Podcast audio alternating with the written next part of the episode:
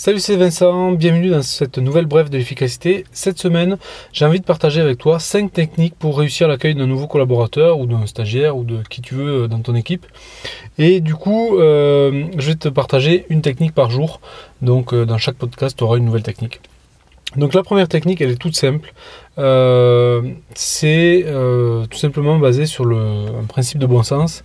C'est que quand tu arrives, l'idéal pour un nouveau collaborateur ou un nouveau apprenti, c'est d'avoir tout de près, euh, son poste de près. Et ça, c'est vrai que très souvent dans les entreprises, alors qu'elles soient de petite, moyenne ou grande, euh, taille, finalement, euh, souvent on arrive, on n'a pas de PC, on n'a pas de place, on n'a pas de bureau, on n'a pas les accès, on n'a pas les mots de passe, etc., etc. Donc, L'idéal pour ça, souvent, c'est de se constituer une petite checklist, c'est une liste de points à passer en revue euh, avant euh, l'arrivée d'un nouveau collaborateur ou d'un stagiaire.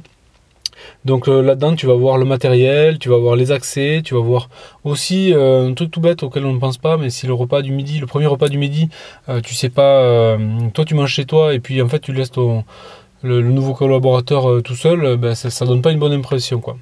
Donc l'idée c'est vraiment de de bien accueillir un nouveau collaborateur ou euh, dans son équipe de, manière à ce que euh, bah, tu, partes sur des bonnes bases, sachant que bah, tu le sais comme, euh, comme moi, souvent la première impression, on se fait vite une, première impression et après il est extrêmement difficile de revenir sur cette impression-là.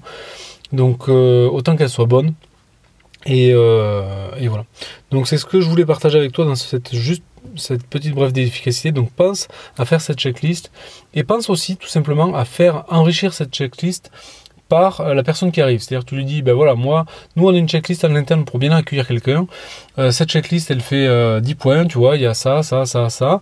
Et puis maintenant, ben, regarde ce qui te manque et n'hésite pas à nous la compléter pour voir si on a oublié quelque chose pour le, pour le prochain.